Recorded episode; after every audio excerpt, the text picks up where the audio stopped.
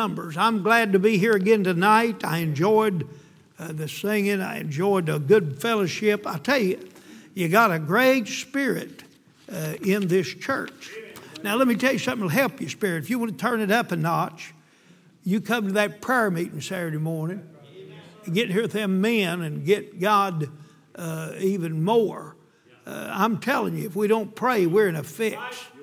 We're in trouble now that we can't preach our way out of the mess we're in. Brother, we got to pray our way out. And everybody's come out of their closets. Old Brother Roloff used to say they've come out of their closets because we quit going in ours. And that's right. Yeah. And brother, we better we'd better pray. If you've ever prayed, you better pray now.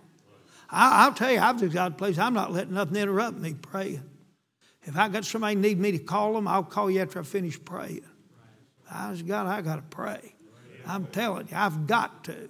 You know, today, I tell you, God answered a prayer for me today. We got a, some of his family might be watching tonight. I don't know. We got a fellow in our church, been there ever since I been there, Ronnie Hilton. Ronnie was, uh, you know, had some, uh, he was Down syndrome. And Ronnie was the sweetest Christian, just a sweet man. I mean, just as good a Christian as I've ever met. But boy, he loved God. But Brother Ronnie got sick a few weeks ago and he's had dementia on top of it and, and Alzheimer's. And so uh, he's just had a hard time. Then he got the virus. And, uh, but he got better from the virus, but the dementia and all of that, he just had a lot of problems. Well, I've, I've been going over to see him last few days to check on him. Well, I was going to go this afternoon. And I called over there this morning. And uh, I called over there, and his sister that's taking care of him answered the phone, Bonnie. And I said, Bonnie, I'm, I'm coming in a little bit, check on Brother Ronnie. And she said, Well, preacher, I don't know what's keeping him alive. I just, I don't know. I have no idea. She said, uh, uh, We've all told him it's all right to go, but, uh, and, and we've all told him we loved him. All the family's been here.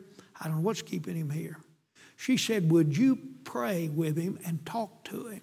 You don't have to come over here if you just get on the phone and tell him. I said, put it up to his ear. Now, he can't respond, you know. He's just laying there on the oxygen and hadn't, hadn't responded anything much. And I said, put it up to his ear. Well, it, they did. They put the phone up to his ear. And I said, Brother Ronnie, I said, this is a preacher. I said, listen. I said, I know you're hanging on, but I said, Brother Ronnie, I want to tell you, Paul said to depart and be with Christ is far better. I said, Brother Ronnie, I just want to tell you, you, you don't even realize how much better it's going to be when you get over there with Jesus. And I said, uh, and get out of this whole world. And I said, Ronnie, you've lived a good life, and we all love you, and we're going to see you on the other side. And I said, I'm going to pray for you to just go on and be with Jesus. And I said, Ronnie, I'll see you on the other side. And uh, I prayed. I prayed. And I said, Lord, you take Brother Ronnie on. Just let him come on in, and we'll see him there. And Lord, I'm praying for his family because I said, uh, you know, they're, they're left behind. But I said, Ronnie's coming to see you. And I said, Ronnie, goodbye, and I'll see you over there. And so his sister said, Thank you, preacher, for calling. And we'll let you know how things go. Well, she hung up. Well, it wasn't just a, just a minute. She called right back. She said, Preacher, you're not going to believe it. She said, When you said amen, he took a breath and stepped into heaven. Amen. Ain't that something? She said, He was just waiting on his preacher to tell him it's okay. Amen. And I'll tell you something, friend. Uh, I said, Glory to God. And old brother Ronnie, I said, uh, she said, Preacher, you think he's hugging Jesus? I said, I don't know. I said, They probably got to catch him first before he can hug. I said, Ronnie's probably running because he's never known what it is a day in his life to be what we call normal, but he, that boy loved God and he's with the Lord. But you see, uh, God hears and answers prayer. Yes, now, he does. He hears us. And so you'd be well off to come to that prayer meeting, fellas, Saturday morning and pray. You know, the littlest attended thing you'll ever have will be a prayer meeting. The closer you get to the cross of Jesus, the littler the crowd gets. That's right. Sunday morning, you got a big crowd. Sunday night gets thinner. Wednesday night's littler. You, you get soul win visitation gets smaller. You have prayer meeting. You can put you can put everybody in the Volkswagen about shows up for it. You know why? Because it's not anything, it's totally against the flesh. You can do a lot of things and still do it. You can preach in the flesh, you can sing in the flesh, you can do a lot of things in the flesh, but I tell you something you can't do, you can't pray. And if you get in the, and you get out on your knees, you, you, you, you get down to where God can talk to you too. You get in that prayer meet. I'm glad to see you. Brother Steve, I love you and love your church and your people, and thank God for you. And I'm glad to be here. Thank y'all for everything. Thank you for being so good to me and my wife, and we appreciate it. Now, let me just say this, and I'm going to preach to you. We got a man here tonight. I didn't even know he was coming. One of my fellows from our church, Andrew Merritt. I don't know if there's any other pastors here tonight. Brother Andrew is a member of our church, and he's fixing to go within a year or so, maybe a year to a year and a half. He's going to leave us, and God's willing, he's going up in the in the uh, New York, New Jersey, that area, in that area right there, and start an independent Baptist church.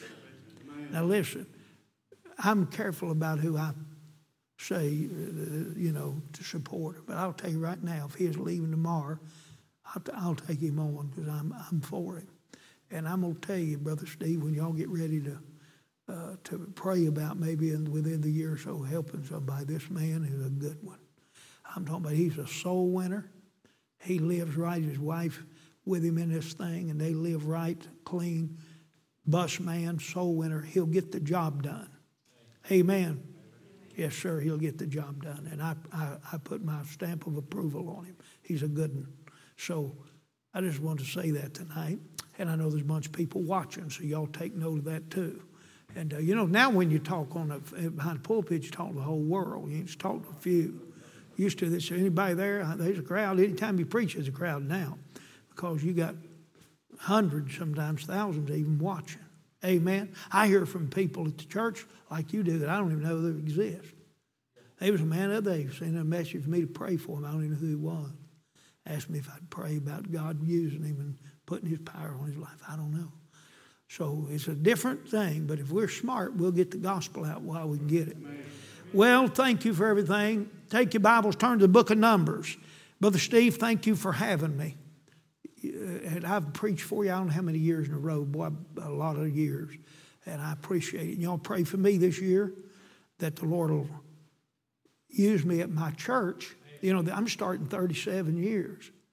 You know, after you've been that, after you've been there, uh, you know, 37 years, you've been somewhere people get tired of you a little bit, you know. I mean, that's a long time, standing one pulpit, isn't it? It is. This God's almost four decades. Uh, you know, Dr. Lee Roberson was at Highland Park 40 years. That's only three years from where I'm here. And we, I used to say 40 years, you know. And Dr. Howell's about 41. Bob Gray in Jacksonville, 41. Curtis Hutson, 21. Dr. Seitler, over 40 years. Jack Hudson, probably 40 years. Uh, but, you know, you're getting up in a lot of years behind you. So you pray for me. And then I preach a lot of meetings too. I preach a lot of meetings. Last year I had 45 meetings scheduled. 45 meetings to preach last year. And some of them got canceled because of the, you know, the virus. But uh, you pray for me that I'll do the will of God. Amen. I want to do what God wants me to do. Amen. I told you last night, I've got no time to waste. I've got no time to waste. I ain't got a long, a long time left. I ain't got no time. I, I, I realize I'm going down the home stretch. You know what I'm saying? I mean, I'm, I got way more behind me than I do in front of me left. And I want to do the will of God. I don't want to piddle around, man. I want to have the hammer down with the smoke rolling out from under my tires coming in there. Amen? Amen? I don't want to be idle in there. And no, sir, brother, I want to come in there and listen with a hammer to the metal and doing all I can do for God. So you help me and pray for me. Well, the book of Numbers, chapter 12. I want to try, you know what I was doing last night? Try to help you and help your church, Brother Steve. Do you know what I'm going to do tonight? I'm going to try to help you and help your church. I'm not interested in preaching pretty sermons or uh, what they call classing, preaching great messages. I'm interested in people getting help. If you get help, I got help. I said, they got help, man. That's all that matters to me. I'm going to read several scriptures tonight out of the book of Numbers, beginning in chapter 12, verse 1. It says, And Miriam and Aaron, look at this, spake against Moses because of the Ethiopian woman whom he had married, for he had married an Ethiopian woman. Now, Miriam and Aaron was Moses' sister and brother. Aaron was the high priest. Miriam, if you study it, the Bible calls her a prophetess. Now, I don't know what a prophetess is, to be honest with you. You say, What is that? I ain't sure. But I'll tell you what I believe it was. I think she had something to do with uh, maybe, maybe teaching ladies or even a part in the music because when, when they were singing in Numbers or in Exodus 15, the Bible said she led in some of the singing, some of the music there among the women. When Moses wrote that song, when they crossed the Red Sea, they didn't move till Moses finished that song, and then, brother, they went into singing. And you know, singing such a big part. You know why Brother Steve had the choir sing tonight and had the nun sisters come and sing and all of that? You know why I had that? To set the spirit for, for what we're going to do tonight and to worship Him. That's what all that's about. We don't have singing just take up space in the service. It's about honoring the Lord. And uh, we need to think about what we sing. Boy, in my devotion this morning, I was thinking about what we sing. When you sing, when you got a hymnal in your hand, are you really thinking about what you're singing? I don't know, but I, I, I, thought about something last night. Let me just get on this. We're not in a real, real big hurry, are we? Let me, let me tell you something. Brother Steve, that song we sang last night when we left, I don't know if you even pay any attention. But that song that we sung when we got ready to leave here last night, you ought to shake in your shoes when you sing that whatever it takes. Can I tell you a quick story? And then I'll go back to the sermon. A young girl in my church come forward one morning and knelt right there. 17 year old girl, senior in high school. She's preacher, you pray for my mother and daddy. They're not in church and they're not in fellowship with God. You pray for my family. My family, a bunch of them's lost. A bunch of them needs God. They're lost. Some of them ain't right with God. And she was. I mean, that girl loved the Lord. She, and tears was dripping off of her face when she come out of the church. And she said, Preacher, would you pray with me? And I told God this morning at the altar, whatever it takes, I'm willing to do it. Whatever it takes. Now listen to this. She walked out the door. I watched her walk to her car and get in her car. She drove off. That was Sunday morning. Wednesday morning or Wednesday night, a drunk driver hit her running full blast, killed her and both of her sisters. And that's what it took. So when you say, and you sing that song, when that thing's put up there and you just said, whatever it takes, you better really think about it. When you get ready to sing that, Brother, that ain't just a ditty wrote for something to end the service with. That is something that you ought to really pause and say, hey, Brother Steve, I'll be honest. I stood there last night. I said, You know, Lord, can I really sing that? We just sing. We just sing whatever's on the board. A lot of times, follow, follow Jesus. I will follow Jesus. Anywhere, everywhere, I will follow on. What if God told you tomorrow to quit your job and walk in and quit like you did that old boy we support out in Utah? You know what I'm talking about. You probably support him. Was working for a race team and walked in and told uh, the coach of the, the Washington Redskins, I know you're supposed to say Redskins now, but I, I don't know what to call them. Y'all know what I'm talking about. Somebody say amen. amen. Well, anyhow, he walked in and told Joe Gibbs he's quitting. He said, I'm going to the mission field. Hey, he quit a job making big bucks to go have to race a port, to go live in Utah, a place started Utah. start an independent Baptist church in the Mormon capital of the world. But you know why he went? Whatever, Lord, wherever you lead me. Brother, let me tell you something. We better think about things. Now, I don't know how I got off on all that. But, but it is something to ponder. Isn't it?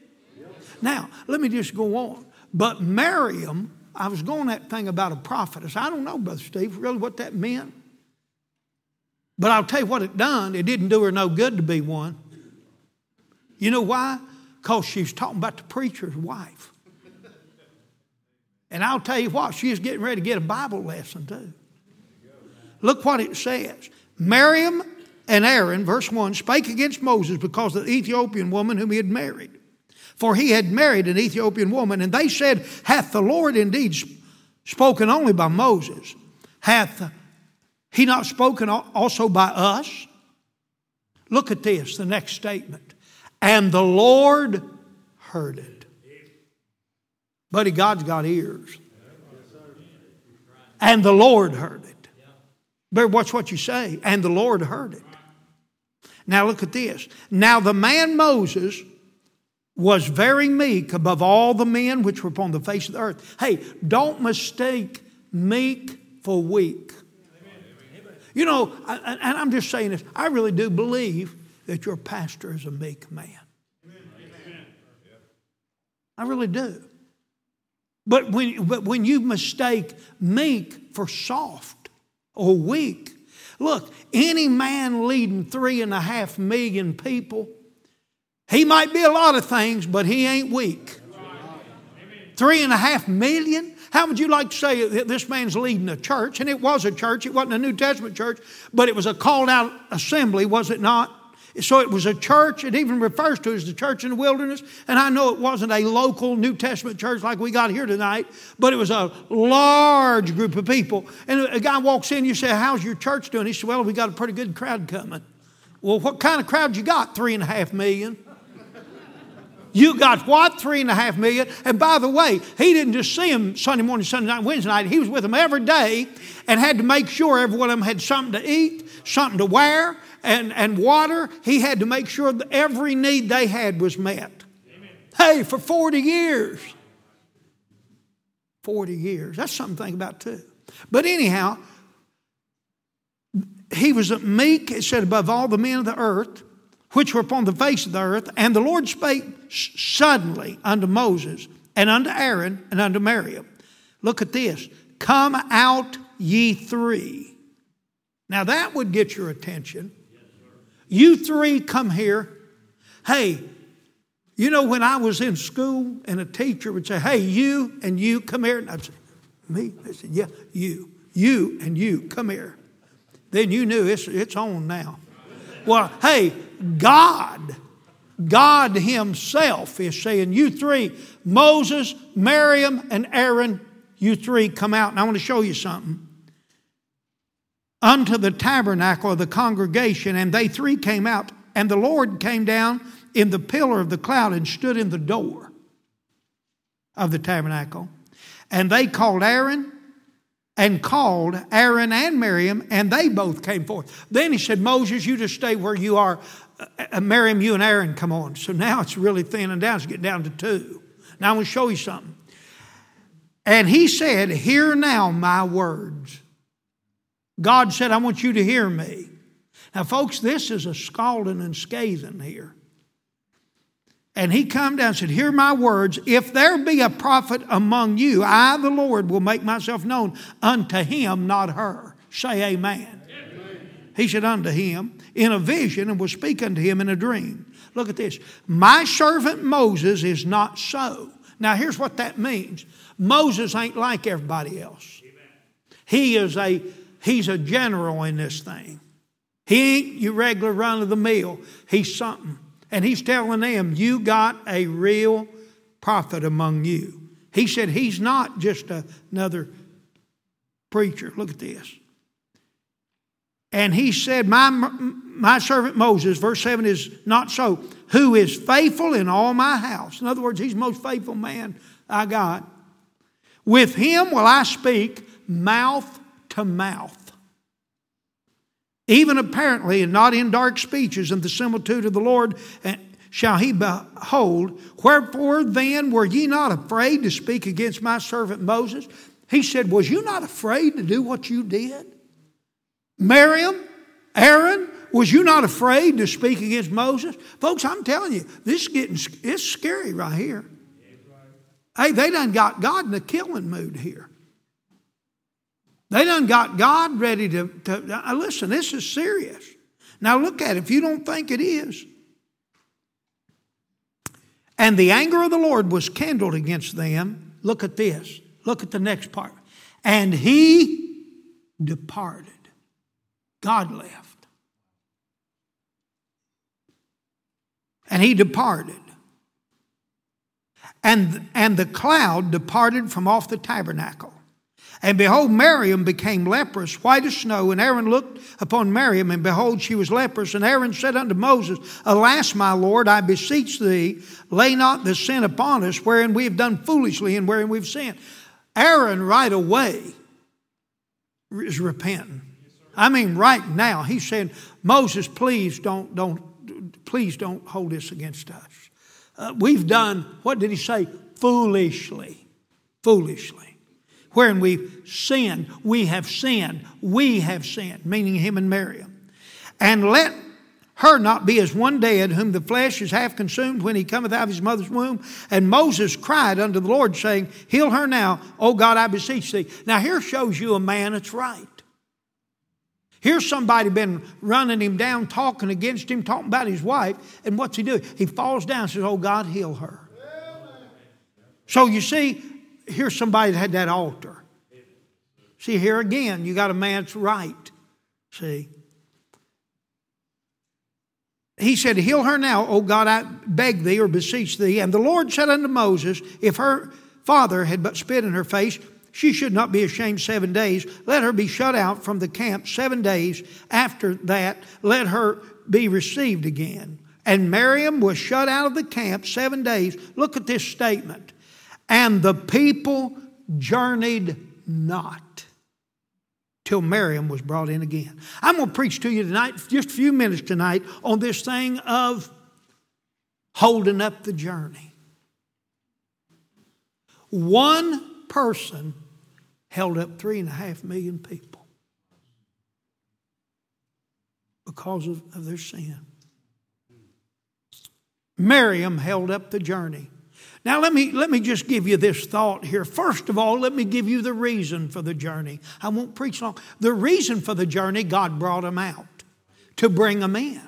He brought them out of Egypt out of bondage, delivered by the blood of the Lamb, just like you and me are tonight, delivered by the blood of the Lamb. We're saved by the crucified, buried, risen again Son of God, washed tonight in the blood of Jesus Christ. So we're brought out of the bondage of sin. We're saved. Amen? Now, so you and I, when we get saved, we start on that journey the same place they're headed to Canaan. Canaan is not heaven. Canaan is on earth and is a type of the victorious Christian life. See, and they're headed that way. They left Egypt headed for Canaan. They're heading for Canaan. So that's the reason for the journey.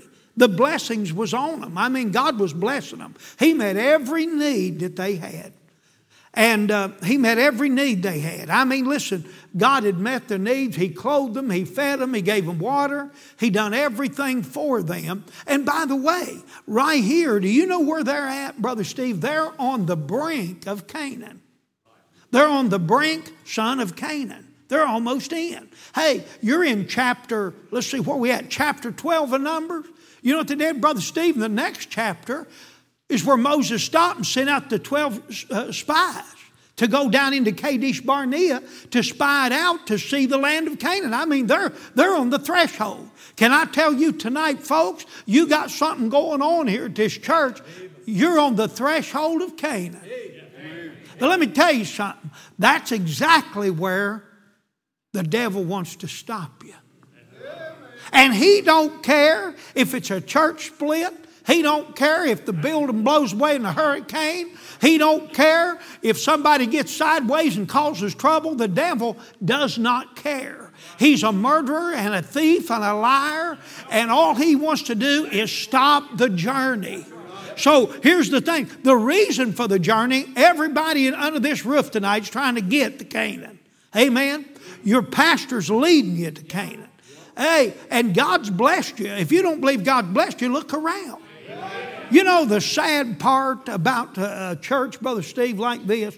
You know, uh, when something gets started, you take, like I was talking about Brother Andrew, maybe going and getting a church started up there in New York, and like Zach is out there in California, when you're in a storefront and man, you get a PA system, somebody gives you a PA, or somebody comes in and can play the piano, or play the bass guitar, or play the organ, and somebody's got a good tenor voice, somebody can lead singing, or whatever it might be, and you get additions and you get a bus gift to your van. I remember our church, listen, uh, one night I was preaching and a man come to the back door back yonder, was looking through the back glass while I was preaching, and I got done and he said, Brother Darrell, he said, we, our church has got a bus and there ain't nobody will run it. It's been set, and he said, it's in good condition. He said, I'm a chairman of the deacons night, and I told him, bless God, if y'all ain't gonna do nothing this bus, let's take it up there and give it to the preacher up, up a road there, because I know he'll put people on it.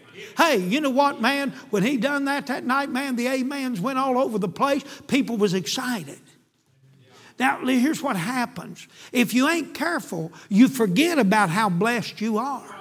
Folks, I'll tell you what you ought to do every now and then. Uh, what you ought to do every now and then is walk over across the road and walk around that old building and say, Boy, God, you sure was with us here and you sure blessed us here. But oh, dear Lord, you give us property across the road and you've erected a beautiful, uh, beautiful uh, building and you've blessed us with a good pastor and a good choir and good musicians and good people, and you've financially met our needs, and God, you've blessed us and added families. And Lord, that's the reason I'd be in that prayer meeting Saturday morning. Say amen. Well, look at me now. I'm just telling you tonight if you're not careful, you'll forget the blessings of God. You'll forget what God's doing. You see, and Miriam and Aaron forgot that the shoes on their feet and the clothes on their back and the, uh, the quail meat and the manna and the water from the rock and all the things. Hey, built in air conditioning. That cloud that went with them by day kept the sun off of them in the desert heat. And at night, it, was, it put out heat. That's right. That cloud was important. When it said the cloud departed, that was serious. Brother, it wasn't just a cloud moved, it meant God moved. That cloud was God. It was a Shekinah cloud that meant the power and the presence of God. That's what that was. And when God went up, the cloud left. And I'm going to tell you, folks, it don't take much for the cloud to leave. And what you need to do is figure out the reason for the journey. You're trying to get to Canaan. Now, let me say this right here. I got to, but look, it didn't look like no big deal that the sister in law to the preacher was talking about the preacher's wife. That don't look like a reason to hold up three and a half million people. But you know what, folks? It don't take but a little bit of dirt in your gas tank to stop your vehicle.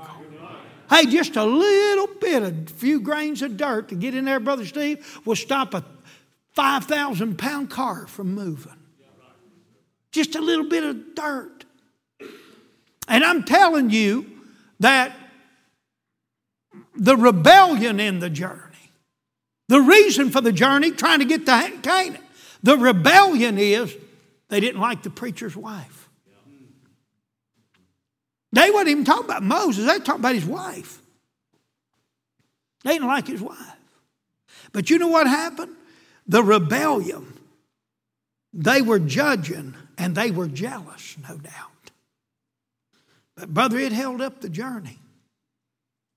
I mean, it stopped it dead in its tracks.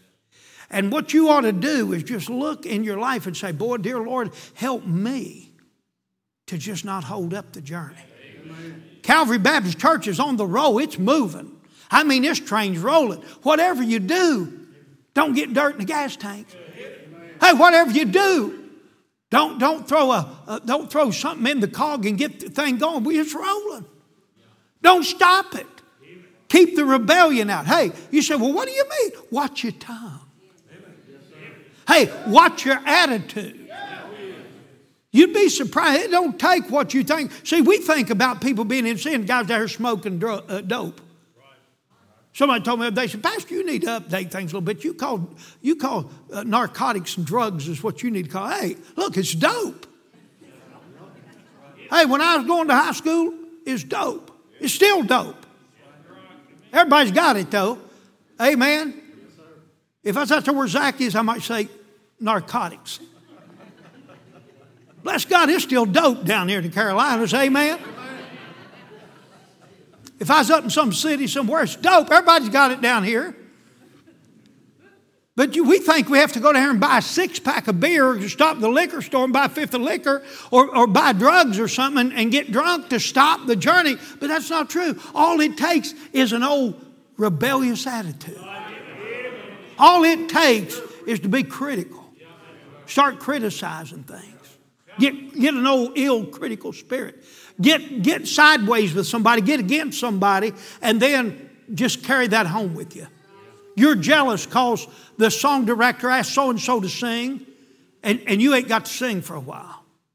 Or, or you're, uh, he, uh, Brother Steve, uh, got somebody to be a deacon, and you've been here longer than they did, and they didn't get a be. I don't know, Brother Steve. I, I, hey, I ain't, he ain't talked to me about nothing. It got real quiet, so I, I must be in a fishing hole somewhere. I don't know. But I will tell you this I wouldn't stop the journey over my agenda. It ain't that big a deal. Go on. Just go on. Just say, hey, I don't want to hold up the journey. So we see the reason for the journey. Everybody's trying to get to Canaan. And then the rebellion in the journey was just being critical. Miriam wasn't out there running around with some other man. Miriam wasn't down here using drugs. She's just talking about the preacher's wife. Boy, that ain't good. I'll tell you what it done. Hey, leprosy, I don't know if you know this or not, leprosy was way worse than getting COVID. They wasn't no cure. Leprosy, God either touched you or you died. Leprosy is a type of sin. You either get born again or die and go to hell with it. And let me tell you, she was in a bad way. That's why Moses fell right down and said, Oh God, heal her now. But you see how Moses was? Moses didn't want her punished. Moses didn't want her being plagued. And you know what? When your heart's right, you don't rejoice in seeing anybody go through anything. Are you listening? Hey, let me give you something else. The rebuke in the journey verses uh, 1 and 2, they rebuked, they spake against Moses' wife. You know why they done it? No fear of God. You know what we need? An old fashioned revival of fear of God. Where we're afraid to do things. We're afraid of things. I mean, we're, we're afraid of fooling with, with something that we, we. Hey, let me tell you something. I know you think I'm crazy. But I'm going to tell you something. Do you know that my wife tell you I'm fanatical about things? Do you know I won't lay my Bible on the floor? And I won't lay my coat on my Bible. I won't lay a commentary on my Bible. You say, why? It, it, it's like the Ark of the Covenant. It's something you don't monkey with. It's something you don't fool with. Are you listening? See, and what is, we ought to fear God. If I was, right now, if I was as backslid as a billy goat, but none you couldn't get me to take a Bible and just sling it. I wouldn't leave my Bible laying in the back window of my car and leave it laying there where the sun would get to it. Oh, I know. Hey, I was going to the dumpster one day to throw away some trash, and a bus kid, no doubt a piece of a Bible, had just a leaf out of a Bible, part of a leaf, it's torn in half. And it was some scripture that had come out of a Bible and was blowing across the church parking lot, and I got it and took it and put it in my desk drawer. You said, Preacher, that's crazy. No, that's, that's the Word of God. But you don't do that. See, that's the reason we get to where we're used to things. Hey, do you know what really? You ought to teach your kids in this auditorium in here. You don't bring food in here. You ought to say that's the place for praying, preaching, and singing. You got a fellowship hall, you go in there and eat. You don't come in here and bring cookies and crackers and candies. This is God's house in here. This, this is God's, this is God, this is the house of God. Are you listening? You don't come in here and just do anything you want to do. Hey, you ought to say, hey, and you ought not let your little kids just jump up here and just run around up here and grab these mics and mess with them. Because let me tell you what happens, Brother Steve. Let me tell you what happens. They lose the awe of this place. They lose the awe of it in that they lose fear of it, so it's just there. That's the reason that our Christian school, I don't care about chapel so much being in our church auditorium because I don't want the school kids to just say, yeah, this is just the classroom. It's not, it's God's house. Somebody say amen. Oh, I'm telling you. And by the way, let me just say this right here the rebuke was because of God's man. I just want to say this right here, folks, listen. Brother Steve Pope's made out of the same stuff every man in this room's made out of. He's subject to mistakes and eh, just like anybody else in here. But let me tell you something. God did save him and call him. Now listen to what I'm telling you. Whether you like it or don't like it, whether you disagree or agree, it doesn't matter. Brother, before he was born, God said, Steve Pope's going to be the pastor at Calvary Baptist. I've set him aside as one of my preachers. Brother Ronnie, I was reading this week about Jeremiah, and he told me, he said, Hey, before you was even formed in mother's womb, I knew you, knew what you was going to do. Hey, old John the Baptist, listen, he was, he was, it was set what he was going to do before he was ever born. And it was for me. If I'd have been God, I'd have passed me up like a pay train passing a tramp. But God don't look at things like I look at things sometimes. Are y'all listening? See, God sometimes, He, he takes people that, that I'd pass up and He said, No, I use him. I can use her for this. This is what I want him to do. This is what I want her to do. But when it comes to the pastor of your church, you ought to teach your children. Now, son, you don't, you don't, hey, it's different. That's, that's a pastor. You don't run up and call him Steve. Young man, young lady, let me tell you something. You have children one day, you, you teach your children, hey, this is God's man. And I'll tell you something else. It would be, you do whatever you want to do, but if I was you, you know what I'd do? When church was over at night, I wouldn't let my kids just run out all these back doors and side door stuff. I'd make sure my children went by and, and, and the man of God shook hands with them. They need to stay in contact with God's man. See, nowadays, hey, I'm just telling you, it's sad today. And I don't care what I'm saying. I ain't trying to get no business drummed up for me. I don't care. If, I mean, I, you know, I mean, I, probably shouldn't feel the way I do, but I just, hey, if somebody don't want to, if they want to go around me, that's all right. I don't care. But for your children's sake, for your children's sake, you ought to say, you know what, son, that right there is God's man. You ought to get the pastor to sign your Bible. Hey, you know what? If somebody comes up to me, want me to sign their Bible, I will if you if you done had him sign it. I ain't sign it till your pastor sign it. You say, why? Honor your preacher. Hey, so you got the reason for the journey, the rebellion in the journey, and then you got the rebuke in the journey. God rebuked them. Hey, do you know something? We need an old fashioned revival of respect for authority.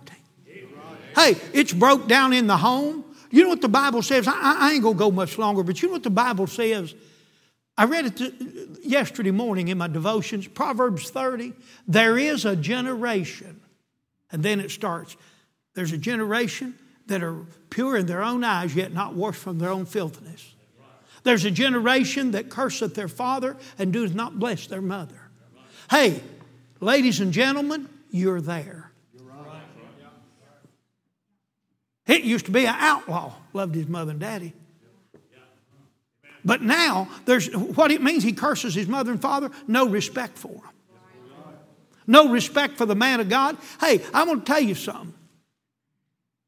If I would have been Donald Trump, I'm just going to tell y'all something, and I had as much money as he does, I'd have told this whole outfit to kiss my foot. I'm going somewhere to start me a country. I'd have said, hey, y'all can do whatever you want to do. Bless God, I'm out of here. Y'all can have it. I mean, every morning you wake up, your face is on the front page of the paper, somebody cussing you, and you're, you got the economy on all time high. You, you got the military stronger than it's been in all these years. Hey, and then all of a sudden, every day, you're getting cussed out and lies told on you and trying to get you into all this. Hey, and I know He ain't God, but folks, uh, uh, some little old mouse eyed, pencil necked uh, news reporter ought to be afraid to say something out of respect of the President of the United States. Hey, am I saying right? Hey, they ought to be, people ought to be, uh, that ought to be way about your school principal or your Sunday school teacher or a police officer. Hey, I wanted to say this tonight. Bless God, they ought to give every police officer in America a, a good raise. Hey, I, am just telling you tonight. And I know police officers are just like everybody else. Some of them ain't perfect. Some of them probably ought to be fired. But I'll tell you this: most of them needs a raise, a handshake, a hug, and a pat on the back. Because I'm to tell you something, buddy, I wouldn't have their job. Out there getting cussed and spit on and lied and, and rocks thrown through your windshield, getting shot sitting in your cruiser. Hey, I'm telling all that kind of foolishness I'll stop. But you know what? There was a time when people respected police officers. There was a time when they respected principals of school. I would have never even thought about talking back to my principal. Or one of my teachers. I never, I never did talk back to a teacher. Not one time in 12 years and two summers.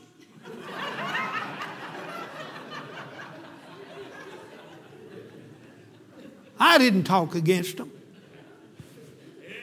Hey, man, I didn't say nothing against them. You know why? They were my authority. You know what it says about David? David had a group of men that knew how to keep rank.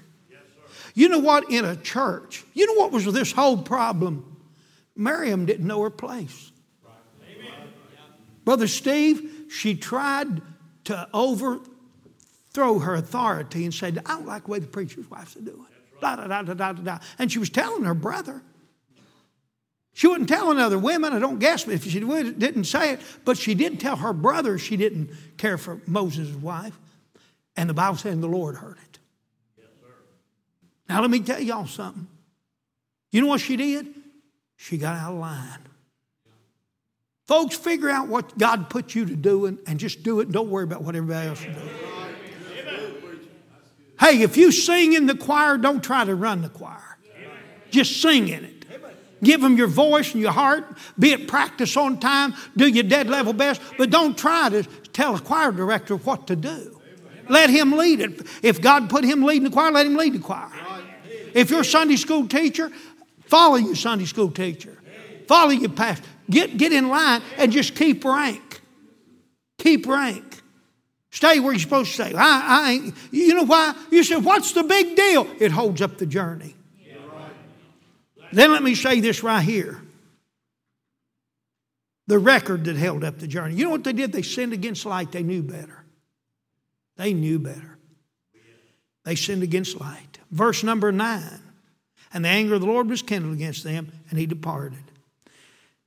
The danger of sinning against light. Aaron and Miriam knew better. They'd seen the miracles. Hey, let me tell you something. Look at this. You are to have yourself, and I'm just using this example.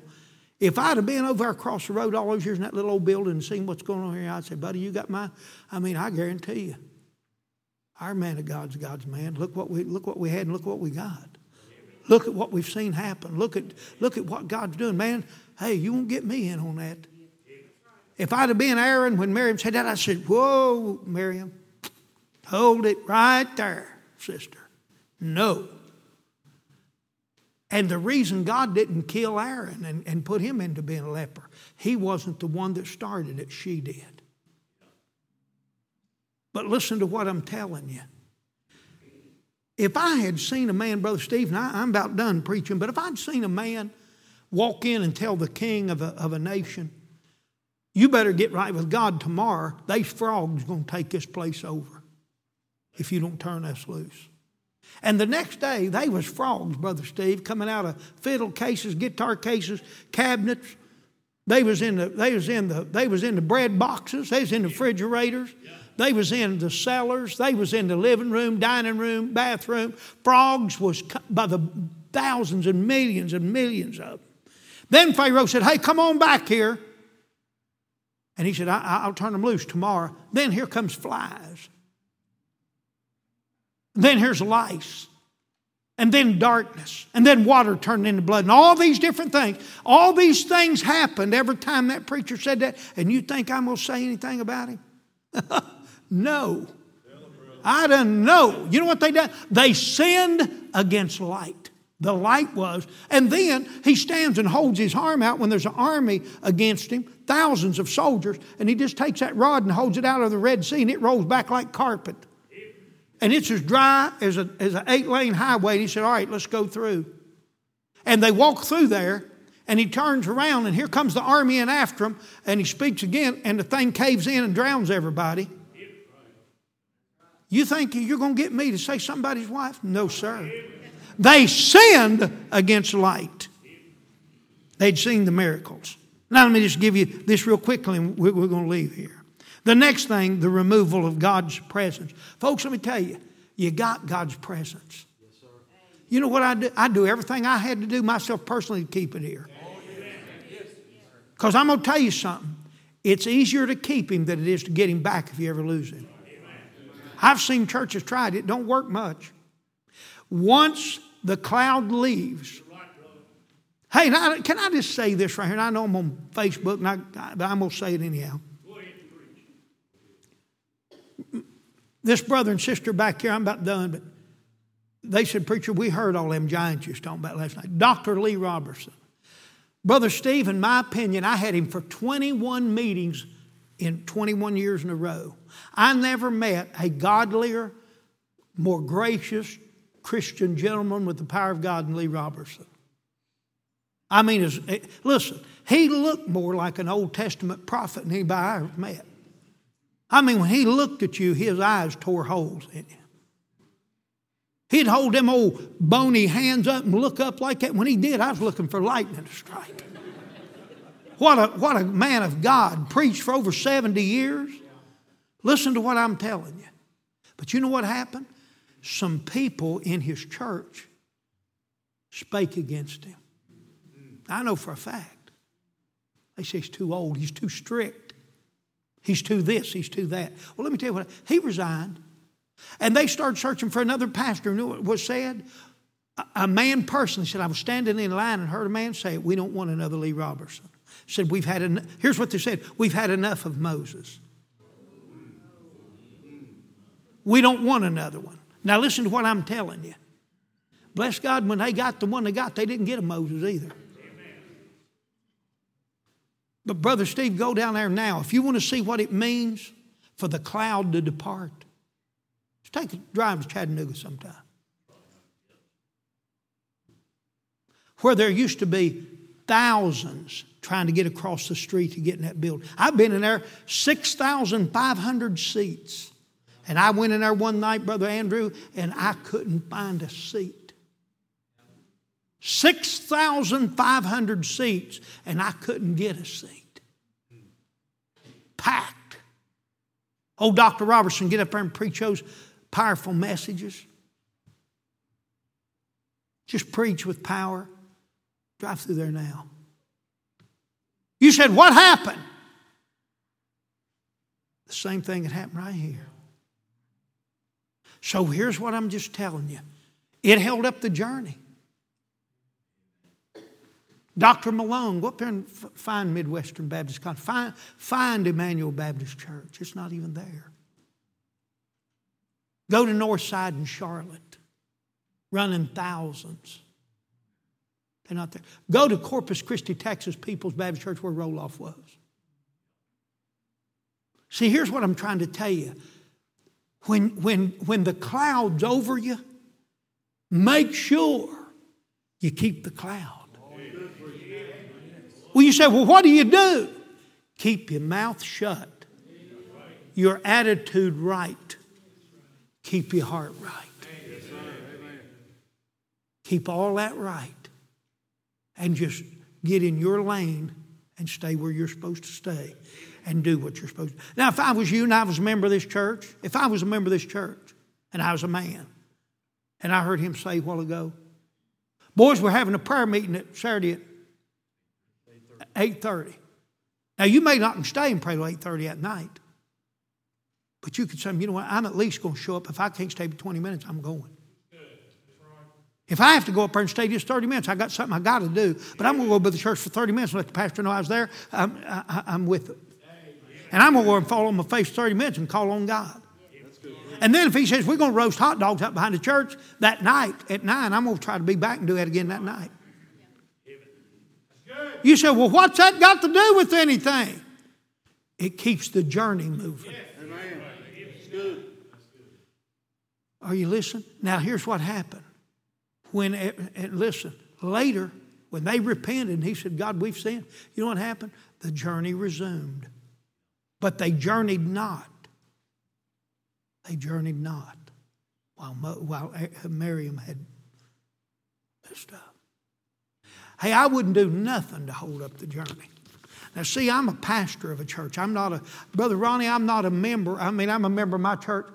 But you know what I would really, and sometimes I'd like to do, Brother Tim, I'd like to be a member like of a church like this and just be a member. I really do believe I could be one of the best you've ever had, Steve. I believe I could, because I'll tell you something, unless I was gone preaching, I'd be sitting right in these chairs. And when the plate come around, my tithe would go in at my offering. And when you called that prayer meeting, sir, I'd be in it. And when he preached, I'd say amen. And when he said, uh, let's sing, I'd sing. I'd do everything in my power to keep the cloud over top of the tabernacle and to keep the Holy Ghost around there. Hey, you got the journey moving. The journey's moving. And you know what? When she come out there, they journeyed on. And you know where it all stopped? right on the edge of Canaan. Brother Stevie is on the brink. Hey, do you know what? I don't know if some of you last night went home. I taped it and watched that Ohio State and uh, Alabama. And boys from Alabama's tough down there, I'm telling you. But you know what happened? You, you, you get to watching a football team. They'll play defense, but you get in what they call the red zone. That's when it gets hard. You, you score in the red zone. When they get down there, hey, and especially, Brother Ronnie, they get down on about the four or five yard line. That's when it starts getting tough. You, you run a touchdown there, you're going you're gonna earn every bit of it. You know why? Because it's bunched up there in the middle. They're going, they're going for the kill down there to stop it because they know if they don't stop it. You know where the devil gets, on a, uh, gets after a church? When it gets in the red zone when they're shouting like you was tonight and saying amen. Hey, when they're going soul winning, when they're trying to keep sinners out of hell, when you're giving money to missions, when you're tithing, when you're singing the praises of God, let me tell you something. That's where the devil, neighbor, will get you and, and buckle down to keep you out of Canaan. Now, you ought to make your mind up tonight. Say, I don't care what happens. Listen, I'm in the journey. Buddy, we're with the journey. You know, there's some of y'all here tonight that I guess the first time I ever preached here, you was here. Some of you been here, I, I don't remember. But turn, I don't remember ever preaching here. You wasn't here. You and your wife. I don't even remember. I mean, at a meeting, it might have been sometime you missed due to sickness or something. I'm sure maybe. But what I'm trying to say, you, you was here in the beginning. You're still here. Some of the rest of you, y'all been here for years and many, many, many years. Folks, listen. Why don't you finish the journey? Finish the journey. Oh, Caleb, some of them got there and bogged down again over in Numbers 13. Old Caleb, old man, jumped up and said, We're well able to overcome them, bless God. I can see him jumping up on a stump and said, Hey, everybody give me your attention. He said, There's much land to be possessed, and we're well able to overcome the giants. And, brother, let me tell you tonight, you ought to stay in the journey. Just stay in the journey. Hey, years ago, them old Happy Goodmans, Brother, that was back when that's back when gospel music was gospel music. Now I'm gonna tell you right now, brother Nine, listen, Vestal Goodman, listen, could, sing the house down. She could sing. Brother, she'd sing that song, What a Lovely Name, the name of Jesus. And I'm going to tell you right now, friend, if you was a Lutheran, you'd run. If there's anything in you.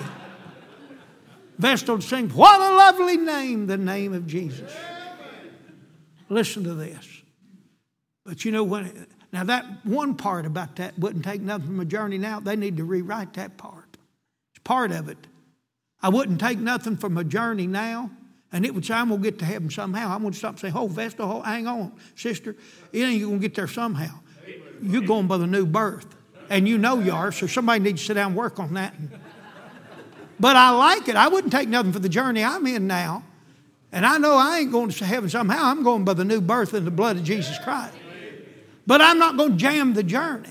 That'd be a good title for this, wouldn't Jamming up the journey. Don't monkey with the journey. Don't throw something in it and stop it. Say, we're moving. This train's rolling. It's rolling. And I ain't doing nothing to get the cloud away from here. Folks, let me tell you tonight, if I was you and I was a member of this church, I'd hit this altar and I'd say, Oh, God, help me and my family. Look right here. Remember Achan in the book of Judges? Or, or uh, Joshua? All he done was take a Babylonian garment a wedge of silver and gold that they told him not to take. You know what it did? Caused him to lose a war. whole nation lost a war over a man stealing something he shouldn't have took. Brother Tim had held the whole thing up. And they had to take care of that before they ever got the light back. If I was you tonight, I'd say, Oh, God, help me and my family this year to do everything we can to help Calvary Baptist Church keep moving. Let's bow our heads and close our eyes. Hey, come tonight. Just use this old altar tonight. Won't you just get up and come? And the piano players are going to come and play. Why don't you, as members tonight, come? Use the front row. Use anything you can find up here. Make you an altar up here somewhere. If you're a member of this church or a member of the church you're a member of, you come tonight. That's right. You come tonight. God bless you. As they play tonight, would you come? Let's find a place to pray. Would you pray tonight for your church? Don't wait till Saturday morning to pray. Come on pray now. Come on pray now. Some of you physically maybe ain't able. I understand that. Would you come right now, Christians? Would you come? Find you a place. Clear you out a spot. Oh, God, help me and my wife and my children. God, help us to stay by the stuff. Lord, help us tonight. God, to have revival. May the power of God be in this place. Lord, use my Sunday school class to keep the journey going. Lord, use me as a deacon. Lord, use me as a choir member. Lord, use me tonight. Use us. Help me never to get out of source. If you are tonight and you say, Preacher, I ain't where I ought to be tonight, you come tonight and get to this altar and get things fixed. You come tonight. If there's somebody here tonight lost without God, and you need the Lord Jesus Christ tonight as your Savior, He died on the cross of Calvary for your sins, was buried and rose again the third day that you could be saved. My friends, you need Jesus tonight if you're not saved. Would you raise that hand and say, Preacher, that's me? I don't even know if I died, I'd go to heaven. Remember me. Would you raise your hand tonight? Anybody like that at all? Raise that hand tonight so I can see your hand. Pray for you. Then, our Father, I pray tonight, God, that you'll help this church, Lord, to go forward in the winning of souls, baptizing converts, seeing a revival spirit, keeping the joy of the Lord in the old time religion. God bless Brother Steve, Sister Tammy, give them health and strength. Bless their family, bless this, their deacons here, their choir, their youth leaders, their Sunday school, their children's church, their bus ministry.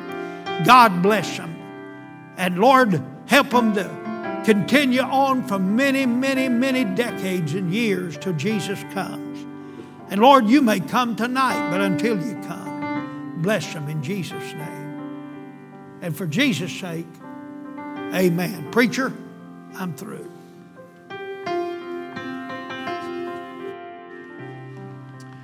Let's all stand tonight, if you would, please.